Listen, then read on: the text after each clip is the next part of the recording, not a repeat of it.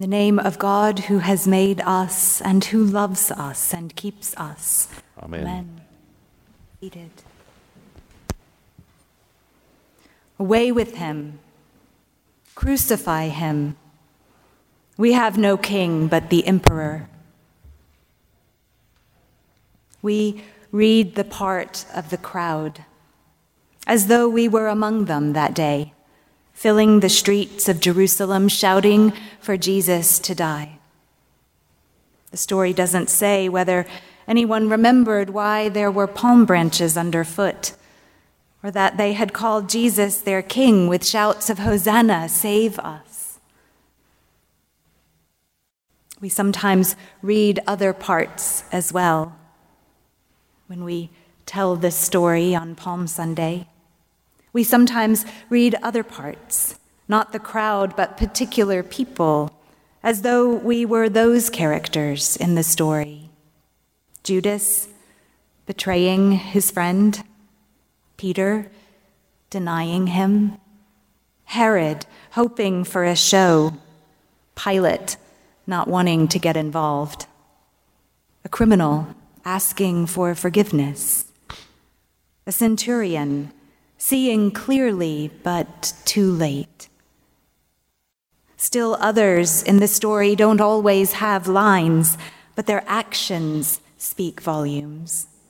Caiaphas pronouncing judgment, Simon bearing someone else's burden, the beloved disciple watching, Mary weeping, Joseph and Nicodemus finding courage when everyone else is afraid. We know these people from telling their story year after year. In the Passion, according to Matthew, Mark, or Luke on Palm Sunday, according to John on Good Friday. We know them as though we were among them, as though we were them. And in fact, we are them. In our own lives, we have betrayed trust. We have feigned ignorance. We have abandoned someone who needed us to stay near. We have made the expedient choice instead of the faithful one. We have protected our own power at someone else's expense. We have allowed injustice to unfold in front of us and done nothing to stop it. We are in this story. For as our Savior said, when we do these things to others, we do them to Him. We weren't there, but we are here where we are the disciples, the religious authorities and political leaders and friends and mothers, where we are always part of some crowd. Now, there is another part in the story, of course. We know it too.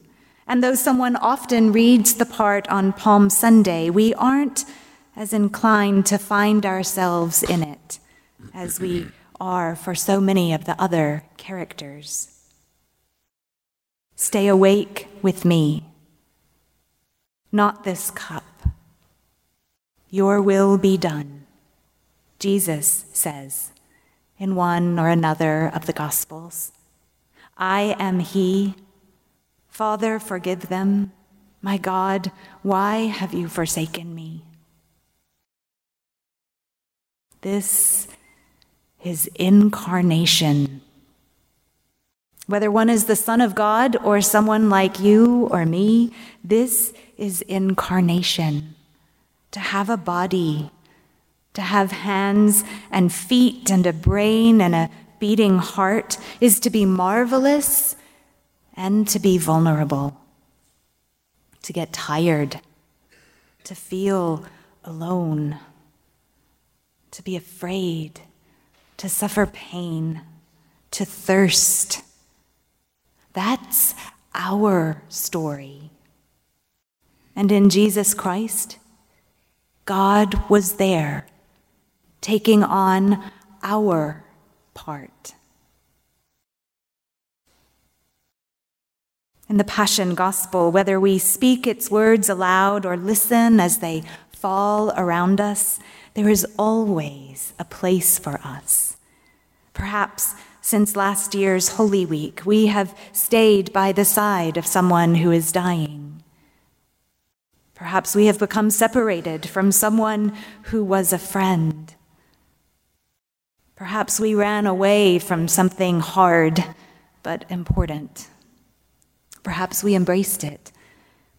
The Passion Gospel, filled as it is with human frailty and failing, filled with Christ's own sweat and agony and blood, the Passion Gospel convicts us for the crosses that we have imposed. And it comforts us for the crosses that we carry. For God knows how heavy they are. So we play the same parts in the Passion year after year, day after day for that matter, over and over and over again, rehearsing the same words and actions, the same good intentions, the same doubts and fears that, in John's rendering of the gospel, result in Jesus carrying his cross through this world alone. But then the part of Jesus in John's gospel is different. There's no agony in the garden, no kiss from Judas. There's no Herod, no crying out on the cross. And John does not mean that Jesus did not suffer. It is just that there is something else also happening. Something that helps us dare to call this terrible day good. Indeed, it is in the midst of the very worst of his suffering that Jesus looks out and seeing the suffering of those whom he loves, their grief, their pain, their helplessness, he urges them toward each other. Here is your son. Here is your mother. They know nothing yet of resurrection, only the cross. But there, in its grim shadow, something new begins. A family that is more than blood kin, a community of compassion, of suffering with, of mutual care and belonging. In his living, and even as he was dying, Jesus gave them, gave us a new way to live. No longer stuck in our separate parts, but bound together by his love for us, for all of us. In the passion of Christ, in the suffering of others, in the suffering of the world, we read, we live the part of Peter sometimes, Pilate sometimes, Judas sometimes, the crowd all too often. But in another gospel, from the cross, Jesus says, Forgive them. They know not what they do. What if, then, forgiven. Instead of the parts we usually play, we read, we lived the part of the body of Christ, loving one another as we have been loved, forgiving one another, meeting each other in our vulnerability, in our places of pain, and caring for each other there. This is the gospel, the good news of Good Friday. When they saw that Jesus was dead, one of the soldiers pierced his side with a spear, and at once blood and water came out. More poet than biographer here. John bears witness to Christ's suffering and death, but also to that community that would become Christ's living body by blood and water, Eucharist and baptism, love incarnate, embodied. If we are to remember his death and enter his life, writes the Reverend Sarah Miles, we must take up in a new way the familiar human cross of being a son, a mother, a friend. We must turn to and claim each other, neighbors, strangers, enemies, and refuse to be separated because no one, she writes, no one is outside the family for whom Jesus was willing to be betrayed into the hands of sinners and suffer death upon the cross. He has given us to one another let us love one another as he has loved us.